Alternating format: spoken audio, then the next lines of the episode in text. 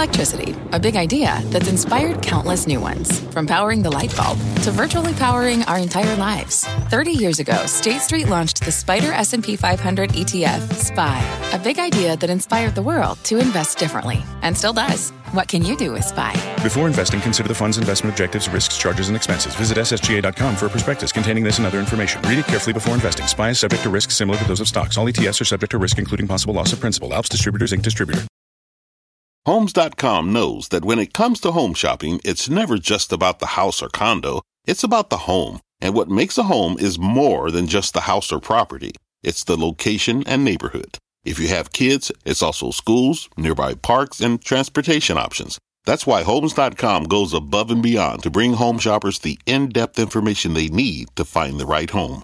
And when I say in-depth, I'm talking deep. Each listing features comprehensive information about the neighborhood, complete with a video guide. They also have details about local schools with test scores, state rankings, and student to teacher ratio. They even have an agent directory with the sales history of each agent. So when it comes to finding a home, not just a house, this is everything you need to know, all in one place. Homes.com. We've done your homework. My mission is simple to make you money. I'm here to level the playing field for all investors. There's always a bull market somewhere, and I promise to help you find it. Mad Money starts now. Hey, I'm Cramer. Welcome to Mad Money. Welcome to Cramerica. Other people want to make friends. I'm just trying to make you a little money. My job, not just to entertain, but to explain. So call me at 1 800 743 CNBC or tweet me, Jim Cramer. Hey, look, we can say it's about time. We can conclude, conclude, frankly, that we deserve to go down after this long run, right? Or we can simply admit that things got way too frothy. Too many stocks were going up on very little news or no news at all. And now those momentum buyers are deservedly getting their heads handed to them and they're leaving. Look, I know that's a brutal conclusion, right? But it was a brutal day with Dow tumbling 524 points, S&P plunging 1.37%, Nasdaq plummeting 1.8%. Look, the best thing that can be said about today, it was much worse a half hour before the close of the session. Yes, the market did run into the bell. How deep will the sell-off be? I think we can have a few more percent, or, or maybe even more for some stocks, especially tech, because some of these have been running nonstop since November. Let's understand, though, this sell off has two components. There's the precipitating event, which happened to be an overheated consumer price index number that was announced at 8:30 this morning, and then there's the reaction to the event, where shareholders who thought they couldn't lose found out they could, and they cut and they ran. Let's talk about the precipitating event first. This morning we learned that CPI had, did have a blip up, mostly thanks to the cost of rent. It's funny, rent had actually started to cool, but we got a big reversal and it went up enough to cause a serious disappointment in the aggregate number. Hey, look, that said, I never like to look at the aggregate numbers. They don't tell you enough. In this case, when you see rent soar, you have to ask yourself, has something changed? Why did the trajectory of rent shift? It could be because maybe the sudden influx of immigrants, legal and illegal, who need to be housed without a lot of sensitivity to pricing because the government's doing the renting. A big group of price insensitive renters can jack up the whole darn category. And that is what I think happened here today. I know you can't asterisk it and say, if it weren't for rent, we would have been in good shape because the number's not what anyone wants to see. And shelter is a key component for everyone. I am of two minds, though. The first is thank heavens Jay Powell didn't start cutting rates uh, because this number would have made him look like an idiot. But second, it's time to recognize that the economy still has a full head of steam. And if Powell hadn't committed to a course of eventually cutting rates, there'd be plenty of people out there buzzing right now that he should be raising rates, not lowering them, raising rates. Now, how about the second source of today's pain? Those who found themselves on the wrong side of the trade. First, it's not one group, it's an agglomeration of institutions and individuals that have misjudged this moment. These people, for lack of a better term, were just plain wrong about both their conclusions and their investing style. That is, if they have an investing style. A large assemblage believed that we were set up for a May rate cut, something I've repeatedly told you is insane. Now, now, totally beyond the realm of possibility because the economy's way too strong. We got that rent number and the bad CPI. A lot of these May believers were the same clowns who thought we were going to get a cut in March. They tend not to do their own homework. They listen to what some Fed governors might say. They look at the yield curve, and then they declare themselves experts and say, you know what, we're going to have aggressive rate cuts. Now, if they did a stitch of homework, they'd realize there's no real reason for the Fed to accelerate its rate cuts or actually do anything at all. We have very low unemployment, and we haven't vanquished inflation. The bozos who keep expecting big cuts may sound professional, but I think they are rank amateurs who don't know economics or history. Second wrong cohort, those who believe that because it's an election year, and election years are always supposed to be good, the market really can't go off the rails. That's fine when the year begins, but the average we're up four to six percent coming into today, and, and, the election cycle is a defense. That's not going to protect you. It's not a lovey blanket full of. It's a lovey blanket full of holes. What are you supposed to do with this thesis tomorrow? Uh, buy because it's an election year? It gives you no protection whatsoever, especially because the election seems, I would say, a tad on the aberrant side. Third group that's offsides is the shareholders who stayed at the party too long after drinking Sterno from a trash can. Yesterday, I commented that when I saw the stock of ARM Holdings, the amazing semiconductor company, double intraday from where it was just last week. And by the way, it's a large cap company. I knew that something, I knew that things had just gotten out of control. That's when I put it on a froth alert. That meant individuals perhaps searching for the next NVIDIA used market orders to buy the stock, partying like it's 1999. For those of you who don't remember that era, all I can say is that there was a belief that you couldn't lose when you bought a stock. That meant it didn't matter what price you paid for the stock. So you just put in a market order and accepted the report. That was when things started to get out of control. Right now, very little ARM stock is available for sale. The underwriters only sold a little sliver of it on the deal. The vast majority is still owned by SoftBank and is under lockup. So when you use market orders, let's just say you're an idiot you may have paid as much as $164 for ARM, which is nuts given now the stock's pushed below to 120 bucks. I think it's still too high. And I say that as someone who loves the company, loves the management, loves the business, and tried to get you in the stock several times in the 50s and 60s. Price does matter. ARM is an extreme example of froth in the market, but there are plenty of tech stocks that have rallied like crazy, even as their businesses are, let's say, abstruse. Meanwhile, many of the recent buyers are obtuse. They have no idea what the companies do. These people make for terrible fellow shareholders. So if you own high flying stocks, understand that your fellow travelers are now your enemy. It doesn't help, by the way, that many of these stocks are not cheap and they're vulnerable to shock given their extended valuations. we're going to talk about some of them later in the show. So, what should you do if you own stocks right now, given that so many longs were wrong about the market and we'll have to skedaddle? We've been sellers for the Charitable Trust, which you can follow along, of course, by joining the CNBC Investing Club. I wish you do. I think it's good. And we were not tempted to buy anything today. We well, look, we did a lot of looking, came close to pulling the trigger on two different occasions, but we decided, you know what, we might get lower prices tomorrow. We want to keep our powder dry. If you want to sell some stock here and then buy it back at lower levels levels, I think it's actually the right course in theory, but it's very hard to execute in practice. Today, I heard someone on air say that sell offs are gifts. Now, I never like to use that terminology because these are the kinds of gifts that the Greeks gave to the Trojans. However, I say this the market can't advance on froth without terrible consequences. We got to drain the froth and refresh, and that's what today was, as those who don't know anything about the economy or their stocks get cashiered out of the market. They can't take the pain. When they're done selling, it'll be safe to buy. Bottom line the market won't bottom all at once, so some stocks will bottom tomorrow. But I think this is a sell off based on bad judgment, not bad earnings or a bad business environment. And it will be cured by the departure of those bulls who got caught off sides, who now been pulled from the lineup and sent back to the sidelines where they can earn their 5% while they break form and do some much needed homework. I want to go to Brian in Pennsylvania. Brian. Hey, Jim. Thanks for taking my call. My pleasure. Um, Jim, over the What's summer, up? I sold Verizon and I went into T-Mobile. Now, I've written some covered calls on T-Mobile that are now in the money and will probably get exercised on Friday. Um, so, what do you think I should do with the money? Should I go back to T-Mobile, or should I take a second look at Verizon since they're doing a little bit better now? How about taking a breather? How about letting see what both of them can go? That what happens if you get T-Mobile 155 instead of 160? How about if you get Verizon back when it yields seven percent? That's what I would do. Sideline, keep it on the sideline. Maybe we get better prices, and then and then you can pull the trigger, and that would be the right thing to do. Okay, let's go to Kyle in New Jersey. Kyle. Hey, Jim. I uh, first I want to tell you for every mean person on Twitter that has something bad to say, there's 10 guys like me that have nothing but love for you, man. You made such an impact in my life, and I love you for it. Um, I, uh, you I know, this- Kyle, thank you very much. I, I give them pictures of my dog, Wolfie. They, and they don't know what to do because they probably like dogs. How can I help?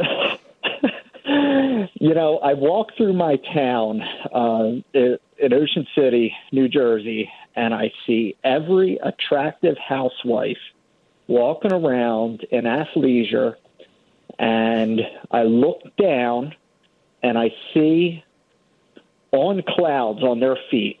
And I wonder if on might be the next Lululemon. First, stop looking, okay? Stop that. I'm, you're going to get in trouble. Um, I think On On is terrific. I tell you the truth, there's people betting against this company. They have not met management. They haven't spent time. It's 16% short position. And I've got to tell you, I think On is here to stay, just like you. Uh, and that's because I have an attractive non housewife wife who has 17 pairs in my closet and has forced me to move to the hall. There. I like all Kyle's from Jersey, I will tell you that much.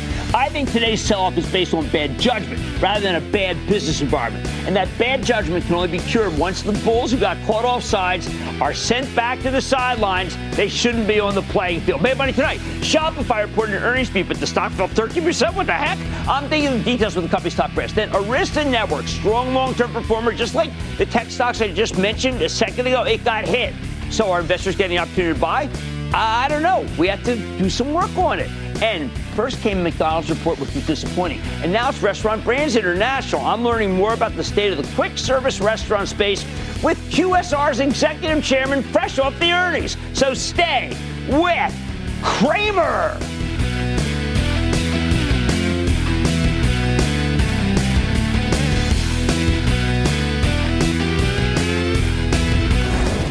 Don't miss a second of Mad Money. Follow at Jim Cramer on X. Have a question? Tweet Cramer. Hashtag Mad Mentions. Send Jim an email to madmoney at cnbc.com or give us a call at 1 800 743 CNBC. Miss something? Head to madmoney.cnbc.com. Take your business further with the smart and flexible American Express Business Gold Card. It's packed with benefits to help unlock more value from your business purchases. That's the powerful backing of American Express. Learn more at americanexpress.com slash business gold card. Fact. Running a business is not getting easier on your wallet. With higher expenses on materials, employees, distribution, and borrowing, everything costs more. Also a fact. Smart businesses are reducing costs and headaches by graduating to NetSuite by Oracle. NetSuite is the number one cloud financial system, bringing accounting, financial management, inventory, and HR into one platform and one source of truth. With NetSuite, you reduce IT costs because NetSuite lives in the cloud with no hardware required. Accessed from anywhere, you can cut the cost of maintaining multiple systems because you've got one unified business management suite. You improve efficiency by bringing all your major business processes into one platform, slashing manual tasks and errors. Over 37,000 companies have already made the move. See how you'll profit with NetSuite, and then you can think of all the ways you could be spending the money you save. Company retreat in Malibu, anyone? By popular demand, NetSuite is offering a one-of-a-kind flexible financing program for a few more weeks. Head to netsuite.com to start saving.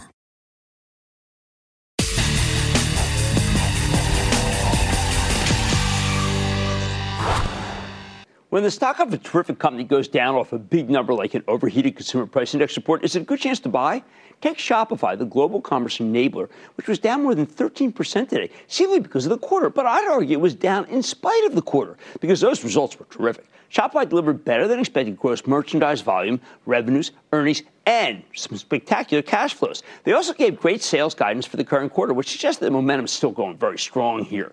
The only thing to quibble about were maybe some of the margin lines. I mean, look, they're trying to spend to help their customers do better, so Shopify can do better. Nothing wrong with that. I don't think that justifies the stock's 13% decline. I mean, the darn thing gave up all of its year-to-date gains on today's slide. My view, this is one of the biggest winners of 2023. Got overheated this year, got a bad CPI number. Bulls jump ship, time to get back. I see it as a buying opportunity. Let's take a closer look with Harley Finkelstein. He's the president of Shopify to learn more. Mr. Finkelstein, welcome back to Mad Money.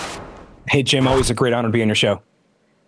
Oh, thank you, Harley. In the years we've known each other, I feel that your terrific company's gone from being a fantastic back office fulfillment to what I guess now I have to call a unified commerce platform replete with some big offline sales. How did you yeah. go about making this journey? And is that a better name than saying it's just a fulfillment house? Well, look, uh, 2023 was an exceptional year for both Shopify and for the millions of merchants that we power. I think Shopify is fundamentally transforming the way that businesses and consumers do commerce. And we're operating with great, strong operational discipline and velocity. You mentioned this, but it's worth repeating. For the full year of 2023, we powered $236 billion of GMV. And for Q4, we powered uh, $75 billion of GMV. Now that outpaces the broader US retail market. So merchants and brands on Shopify are doing better. And Jim, one thing I'm really proud of is we now power over 10% of all US e-commerce. When you look at our merchant base, to your point, you see more and more businesses at every stage of growth coming to Shopify, including iconic brands like On Running and Billabong and Everlane and Nike Strength and Oscar de la Renta and so many more. And for the quarter, we had revenue surpass $2 billion and we had $1 billion in gross profit. For the, and for the entire year, uh, our revenue was $7 billion for 2023. But finally, and I think really importantly, we generated cash flow of $446 million for the quarter right. and free cash flow of 905 million free cash flow for the year with every quarter free cash flow margin and dollars improving. So we're really proud of these results coming out of the year. Oh, you should be. Now, Harley, when we look, we have many different times that we can talk. And you know, I love the empowerment, sir. I love what you've done to, to entrepreneurs that would otherwise have no hope and how you've helped them with money. But I got to tell you, I'm looking right now. I Googled, uh, not before, just right before we talked, Oscar de la Renta uh, clothes. I figure, I don't know, maybe 800 bucks, 100 bucks. No, $5,400, 7,990. Here's a, oh, here's one for 8,920. You're People buy this stuff uh, uh, uh, through Shopify? We are powering millions of stores across the platform. And to your point, to your point, one of the things that I think that has changed is there's all these new ramps into Shopify now, which means more businesses across more industries, whether it's luxury or it's you know companies that have everyday T-shirts uh, and verticals are buying from Shopify. But you mentioned a few things that I want to I want to double click on. We, with our focus now on things like offline retail, B2B, and enterprise expansion, what we're seeing is so many more businesses are using what we're selling. So if you just think about physical retail, for example, like point of sale, Offline for the year, we saw $441 million of revenue to Shopify for the year, 5x what offline was for us just five years ago. In fact, GMV from offline retail was up 28% for the quarter year on year. And we're seeing brands like Banana Republic Home come to us to power all their point all their point of sale. We're also seeing incredible uh, Harley, growth. Things like uh, Harley, we had Dave Gitlin on the other day. Uh, you know Dave, right? He's the CEO of Carrier. Now they make uh, HVAC. What, what, what's HVAC doing on Shopify?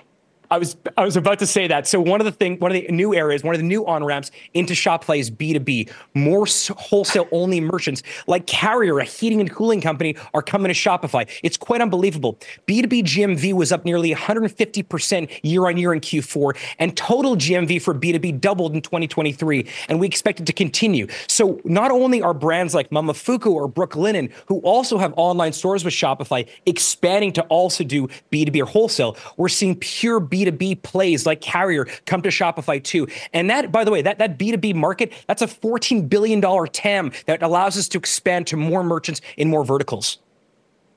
How does a Japanese liquor company come to be able to do business with Shopify?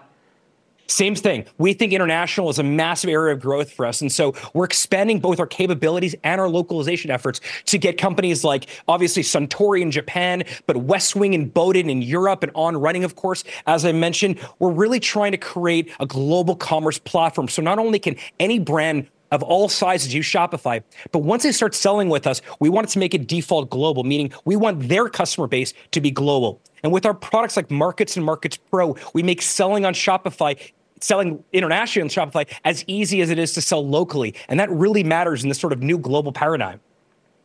But you have not forgotten your roots. I noticed in the conference call once again, you talked about advancing money to promising young businesses that otherwise would not be able to grow, hire, give health care to people, generate income for their families. You're not backing away from that.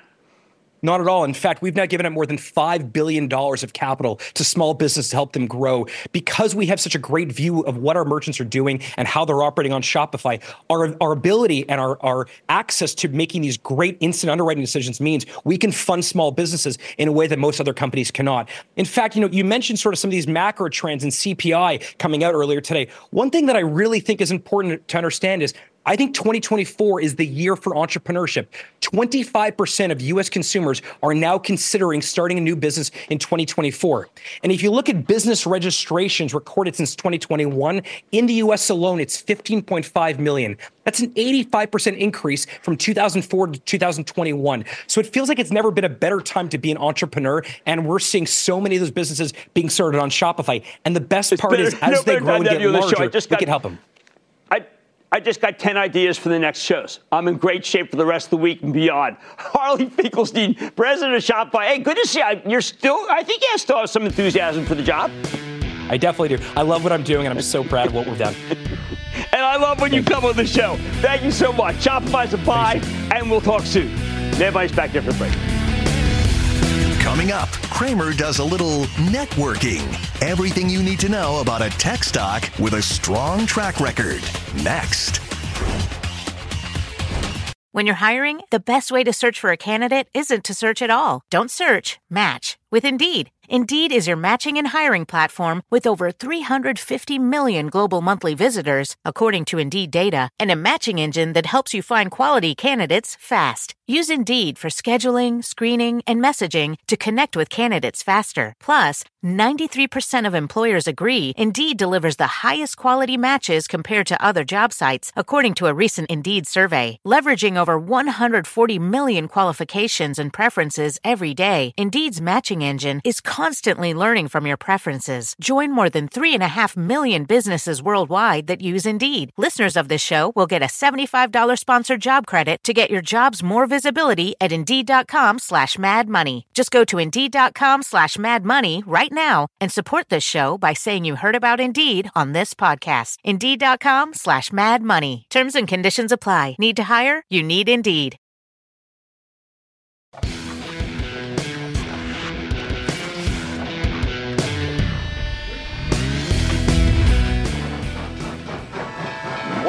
Heck just happened to Arista Networks, the networking equipment powerhouse, where the stock has been a huge long-term winner? If you go back all the way to its IPO in June of 2014, do you know this stock's now up 2,370%? That's trouncing all the major averages. It was the fourth best performer in the S&P 500 as that index worked its way from 4,000 to 5,000 just now. It's been a juggernaut. Yet last night, Arista reported, and today the stock just got clobbered in response down more than 5%, even though I thought the numbers were actually pretty good. I mean, a prototypical Arista quarter. Before we get into the details of the report, though, you need to understand where this company is coming from because the track record here is incredible. From the very beginning, Arista's been focused on high performance networking equipment, initially geared toward the cloud, which allowed them to become the preferred partner for data centers and the major cloud players. At the same time, because Arista Network's small, and nimble, uh, certainly nimbler than their key competitor Cisco, they've been able to roll out new products more frequently while staying competitive on price. These guys have been competitive in the data space for years, continually gaining share from all comers because they offer a superior suite of product at value prices. And that's why Microsoft Meta platforms go to Arista for their networking needs. These two magnificent mega caps accounted for 39% of the company's sales last year. They were actually called out on last night's earnings call as M&Ms, which by the way happens to be my favorite candy. Arista also does a lot of business with Amazon Web Services, Google Cloud, and major Chinese players like Alibaba Cloud, Tencent Cloud. Over the past decade, these huge tech companies have spent fortunes building out their data centers and growing their cloud networks, with a big chunk of that spending, yes, going to Arista Networks. Now, these same massive companies have started a whole new investment wave that's for the artificial intelligence era. These cloud companies and Meta are already core customers of Arista, and as they build out capacity for AI, they once again need high performance networking equipment, which is Arista's bread and butter. But last night we got a rude awakening. After the close, Arista reported another impressive quarter, yet its stock got dinged for 5.5%. Why? What went wrong? It wasn't the results. Arista delivered better than expected sales, up 20.8% year over year. Monster 38 cent earnings beat off a $1.70 basis, which translates into 47.5% earnings growth. Spectacular margin expansion, too. What about the guidance? Even though Arista's forecast for the current quarter was mostly in line, the revenue outlook implied a significant deceleration in growth, down to 13 to 15 percent range. Remember, last quarter was closer to 21 percent. Their gross margin guidance was also on the lighter side too. On top of that, Arista reiterated some full-year targets. Reiterated, that's the key word, that they had already rolled out last November, which might seem underwhelming given how much the stock has run since then. You might think this was a good quarter with lackluster guidance, so it's only natural the stock to get hit. But if you read through the conference call transcript, CEO Jay Ullal told an incredibly compelling story, especially when it comes to the scale of the AI opportunity. As Ullal explained, I'm going to quote here basically, AI at scale needs Ethernet at scale. AI workloads cannot tolerate the delays in the network because the job can only be completed after all flows are successfully delivered to the GPU clusters. All it takes is one culprit or worst case link to throttle an entire AI workload, end quote. Now, I would say you don't just need NVIDIA chips to make AI work. You also need the highest quality networking equipment, which means you need Arista. And that's the tale that she's weaving there, that without Arista, it doesn't matter you can't get it to move as fast as you'd like. Now, there's been some concern that Arista might face serious competition from a company called InfiniBand, which is actually a rival brand that NVIDIA bought when it acquired Mellanox back, back in 2020. That was an Israeli company. This was really why, why I think they needed this. People figured NVIDIA could bundle the networking equipment with their graphics cards in order to take share. But you know, as we found out on the call, in the last five times that Arista went up against InfiniBand, for a big new AI contract, Arista won the contract on four of those occasions. Four out of five ain't bad. In the end, though, many investors were hoping to hear more optimism about 2024. In November, Arista talked about doing $750 million in AI sales this year.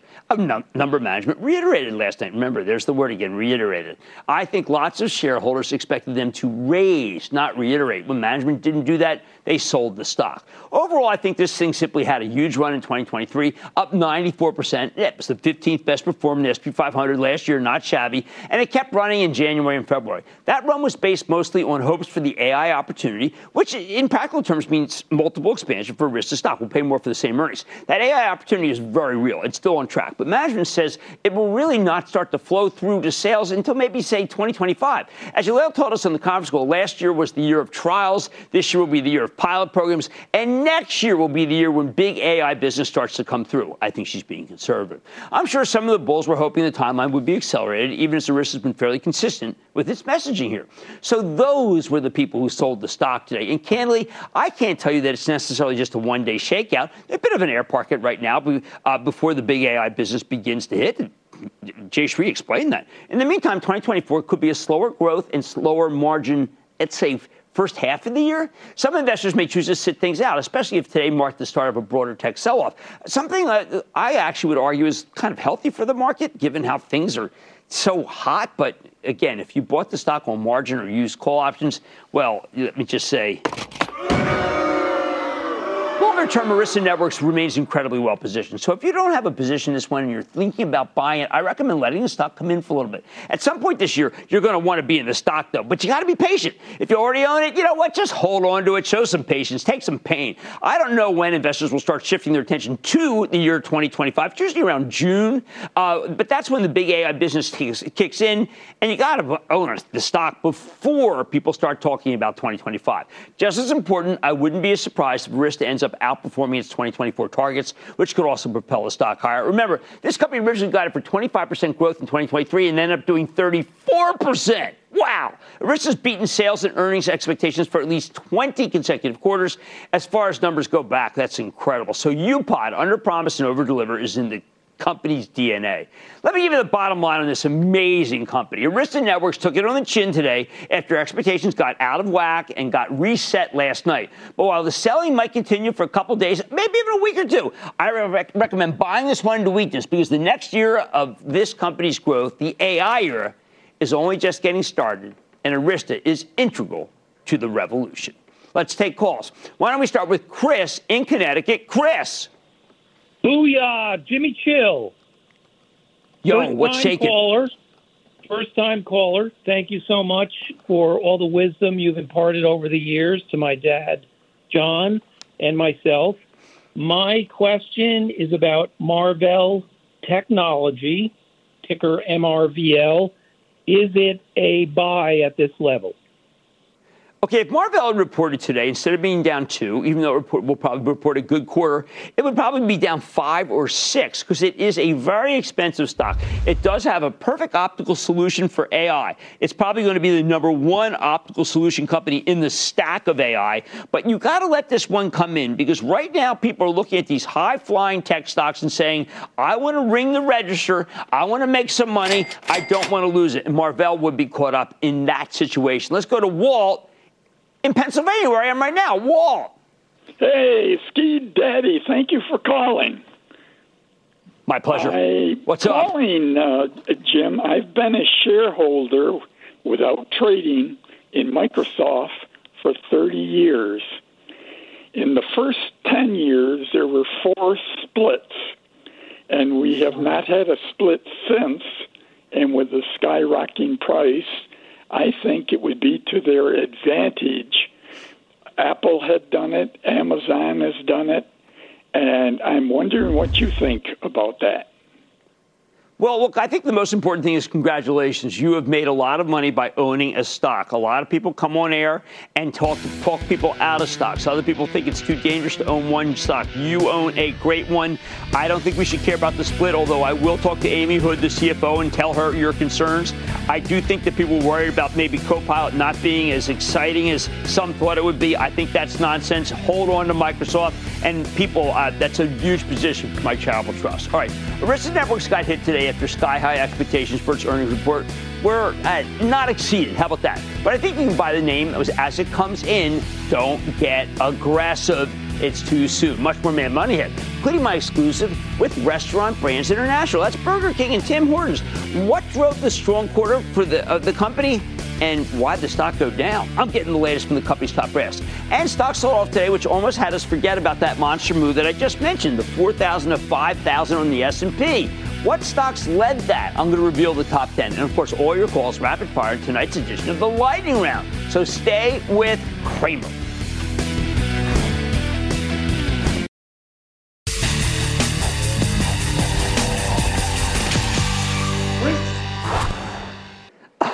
Some tough timing for restaurant brands. The parent of Burger King, Popeyes, Tim Hortons, and Firehouse Subs. I mean, here's a great company that had the misfortune of reporting this morning, right before we got that hotter than expected CPI reading that crushed the whole market. Ultimately, restaurant brands saw its stock tumble more than 4% today. But man, these guys reported a top and bottom line beat that I liked. Even the same store sales for some, some lines came in a little bit light. And yes, they did slightly lower their full year forecast, but that was because of concerns about China, like everybody else who had something going there. Another day, I think the stock actually might have been ding, or it actually could have been up. My view, look, I've long been a believer in Executive Chairman Patty Doyle, who spearheaded the turnaround at Domino's nearly a decade and a half ago, and I believe he can breathe new life into this company. Not that it really needs it. Let's take it. Uh, let's take it from the top. Let's go to Patrick Doyle. He's Executive Chairman of Restaurant Brands. Get a better sense of the quarter and what comes next. Mr. Doyle, welcome back to Mad Money. Thanks, Jim. Appreciate it. All right, so Patrick, I've got to tell you, when I look at what was reported today, and before, of course, the CPI problems, I felt that other than China, which everyone is being afflicted by, I think these numbers were darn good on every single line. Yeah, they, they really were. I mean, foundationally, I feel great about the quarter and the year. Tim Hortons continues to do incredibly well, north of 8% same store sales growth half of that order count growth. So they're doing really well. The plan that Axel and the team have been driving there for a number of years continues to produce results. Burger King had a great quarter, up over 6% positive order counts. Um, Popeyes was up over six. Firehouse, I mean, overall, it was good. We had a little bit of slowing in international, like basically everybody else has reported as well. But you know, still up four or five percent on our comps in international. Overall, was a really good, a really good quarter for us and a great year. Okay, so let, us just touch on international for a second. There were uh, some issues involving reverberations of what I can call from the Middle East crisis. Those did knock things down a bit, correct? Yeah, they did. It probably cost us a point and a half on same store sales growth and actually about three points on order count growth. So clearly would have been better, but you know, at the end of the day, that's that's you know, there are worse things going on in the Middle East than what's affecting restaurant sales for us. But Indeed. you know, overall, well it's really well knocked us down. You know, you know, Patrick, I remember when you, we came in Domino's, there were obviously issues, and you confronted them directly. When I read about the reclaim the flame, uh, can I ask, ask you what ask you well, what was the matter with the flame that it needed to be reclaimed?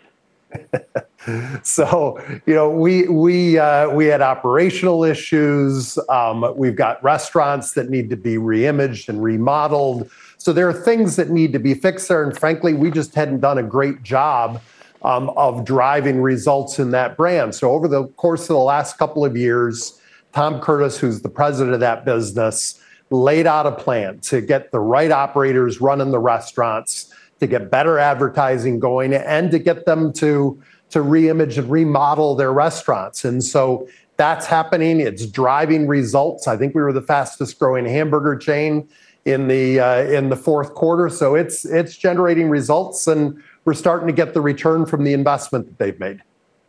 So that is that 46% growth Burger King US, which I thought was just outstanding. Yep, things are things are good. Things are good. We're we're okay. moving. I'm watching the Super Bowl. I saw an ad for familiar brand, but it was not the fried chicken that it was really featuring. It was more of the wings. Yeah, I, Popeyes launched a line of wings now. That's a permanent addition to the business. Those wings are extraordinary.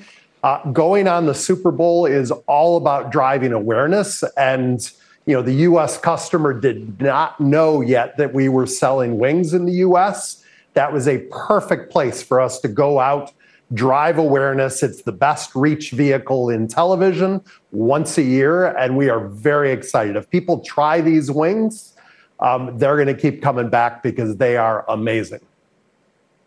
You know, when you first came on, we talked about how you, that Hortons was a national treasure. Obviously, now it's more than just Canada. It always has, but you know, it's been coming down here. But the numbers are really staggering. Uh, it, it, can that be maintained at 8.4 percent comp? That's that's that's for a, a, chain that is usually much smaller than than Tim Hortons.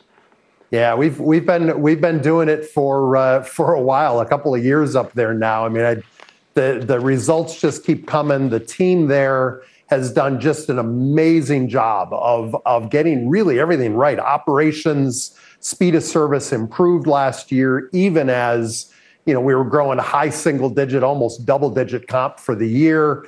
Um, eh, eh, you know the food quality continues to improve, and you know while we are kind of the dominant player in breakfast, half of our business today at Tim's in Canada is basically lunch and later, and that continues to grow very fast. So I think there's a real opportunity to continue to grow it, not only in the morning, but particularly in later day parts. Oh, you know, Patrick, I happen to have a great. I'm down here at Comcast, and a question at lunch about the uh, staying power of the GLP-1 drugs, questioning whether yep. people will be taking them a year, two, three years from now. I know you're probably monitoring the situation, and you've got your ear to the ground. What do you think of this drug class and what it could do to the quick serve business? Yeah, you know, look, I, it, it certainly is a minor headwind, and probably will continue to be but I, I, honestly don't see it being a big deal. I mean, if you wind up with 10 or 20% of the population reducing 10%, 20% of their of their calorie intake, that ultimately over time is just not a big reduction. Um, and as long as we're giving great service, great food, great value, we're going to continue to grow. So, you know, overall, look, I, I think it's important. I think they are are terrific for the people who need them. But in terms of a real headwind, I just don't see it on our business. Excellent. Well, again, sorry that you reported today because I know that the stock probably would have been unchanged. Or I say I really do believe up a little. Patrick Doyle is the executive chairman of Restaurant Brands International. Patrick, great to have you back on the show. Thanks, Jim. Good to see you. Mad Money's back after the break. Coming up, pop open those umbrellas and tee up your toughest questions. Cramer takes on all comers in the lightning round. Next.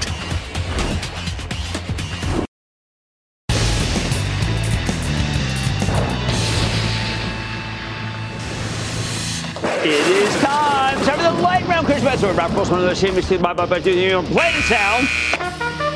And then the lightning round is over. Are you ready, Ski Dang? Time for the lightning round. start with Levon in Kentucky. Levon. Uh, Cramer, my stock is the Iron Mountain IRM. What's your opinion on it? You know what? That stock is, uh, it's a stock I've liked for a long time. Now, the yield's only 4%. Why? Because the stock's going up so much. I reiterate that I like the stock. Let's go to Mike in Pennsylvania. Mike. Hey, Jim. How you doing? I am doing well. How about Hello. you? Hey, Jim, you I'm going to ask you, uh, the earnings estimate were nine billion. Uh, this company just reported eleven and a half billion. Solid state battery, 750 mile range, and a 10 minute charge EV by 2025 and still about half the market cap of Tesla. My stock is Toyota. Okay, this is a very tough one to be able to come in and buy a stock up $5, but I will tell you that I think Toyota is going higher. Buy some and then wait for it to come down. Lynette in New Mexico. Lynette. Hi, Jim. Yes, in the past you've liked uh, Dick's Sporting Goods. I've watched it go up for um, about the last few trading days, about $4 each session. Uh, is it that good, or is it another example of the untamed exuberance that you've been speaking of? It's another example of the untamed exuberance that I've been speaking of. I think the stock has run probably 15 points too many. You're going to have to wait to come, for it to come down. I hate a parabolic move, and that's exactly what you're getting there. I don't like it straight up. So wait. Michael in California. Michael. Booyah, Jim. Uh, Booyah, Michael. What's I up? love watching you on TV, and uh, you're Thank awesome in Iron Man. I was wondering what your thoughts are on Rockwell. Are okay? So we- Rockwell is in the penalty box. That was a miserable quarter. I can't recommend a stock that just had a good, a bad quarter. I got to wait for a good quarter before I decide that it's back. It's okay to let out because that was like a major, major penalty. Let's go to Randy in Massachusetts. Randy. Hey Jim, how you doing? I'm doing well, Randy. What, what are you up to? Ah, not much. You know, I'm just, I'm, I'm good. I'm good. Uh, so my question is, uh, with the company Joby installing their first electric air taxi charger in a big city like New York City, along with them actually launching their first air taxi service, how big of a jump could you really see Joby making come 2024? They got to come closer to profitability, Randy. They really do. They're so far from profitability. I cannot recommend them. It would just, it's just too painful. How about we go to Bill in Arkansas? Bill. Booyah, Mr. Cramer. Long, Booyah, booyah, Mr. up? Cramer. Long time viewer, first time caller. I'd like to give a holler out to my family and friends in Arkansas. Jim, what's your thoughts on Palantir Technologies, PLTR? Okay, I think that Palantir quarter was good. I know the stock is straight up. I would like it to come in a little, but it might not. It's down a dollar today. That's your chance to buy a little Palantir. Let's go to Mac in Virginia. Mac. Hey, Jim, how you doing? I am doing well, Mac. How about you? Good. Hey, I'm a club member. I love to catch your morning show and the home stretch whenever I can. Hey, I got a Thank small you. position. I got a small position in an energy infrastructure company. They provide uh, natural gas and renewable energy in Southern California and Texas. Company is Sempra. Last Oh, I like Sempra very, very much. And you know, it's come down here to the point where you can get a good yield and some growth. I would actually pull the trigger and buy that stock right here. Sempra is for me, S R E. Ryan in Ohio. Ryan. Hey, Jimbo. It's Ryan in Ohio with my daughter, Kat. Booyah, Jim. Hey, we guys. want to know uh, what Hey, your booyah. thoughts are on buying Dutch Bros right here. All right, Dutch Bros is down 16%. It was down last year. They've kind of gotten a little bit religion, not open stores as much as as much as fast as they used to. I will tell you this though. Uh, I need to see a good quarter. I don't have a good quarter. And that, ladies and gentlemen, is the conclusion of the lightning round. The Lightning Round is sponsored by Charles Schwab. Coming up, we're not done yet. Don't miss Cramer's take on tech plays that may already be in your portfolio. Next.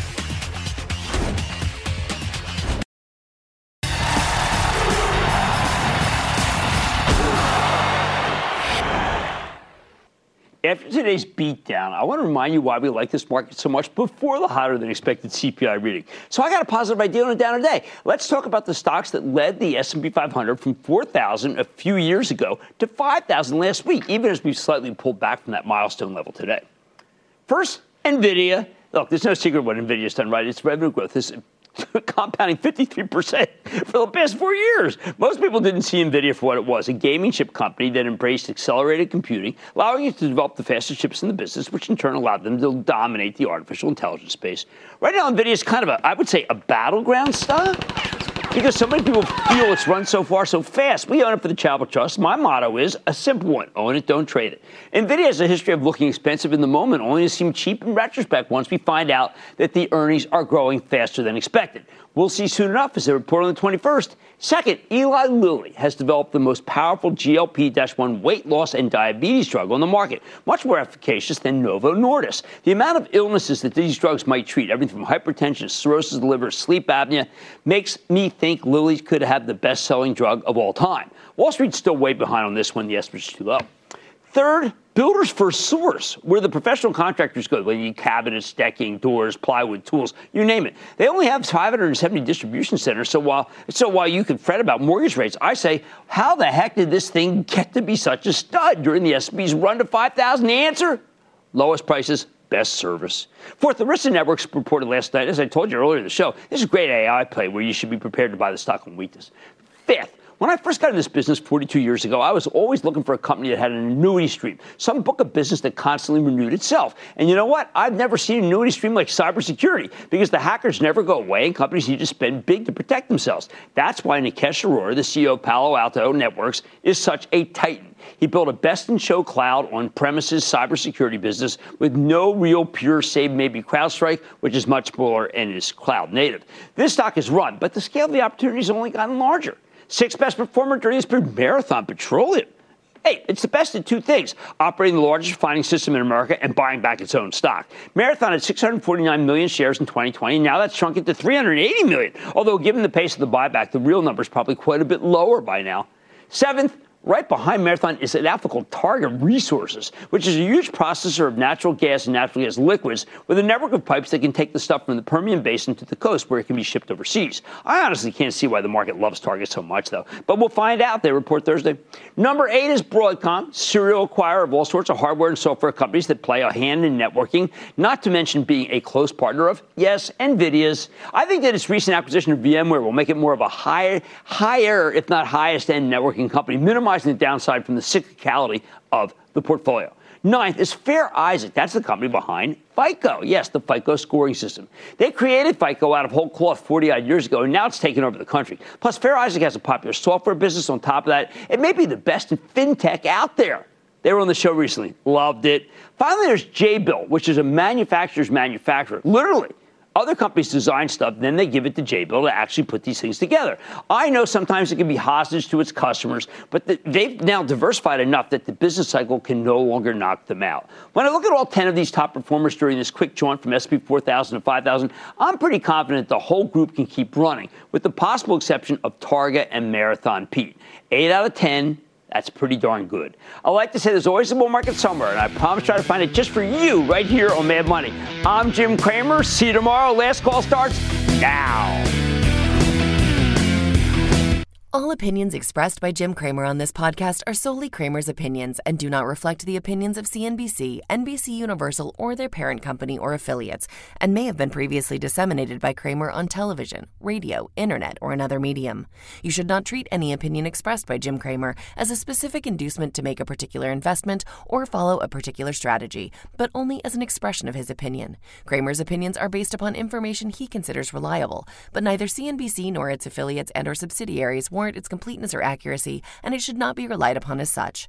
To view the full Mad Money disclaimer, please visit cnbc.com forward slash Mad disclaimer. From pit lane to podium, the Las Vegas Grand Prix is providing fans a race day experience at the speed they deserve. With the help of T Mobile for Business, our 5G advanced network solutions are powering race day operations with event wide connectivity. From streamlined gate entry to an immersive app, giving fans blazing fast access to the sport they love. This is accelerating innovation. This is the Las Vegas Grand Prix with T Mobile for Business. Take your business further at T-Mobile.com slash now.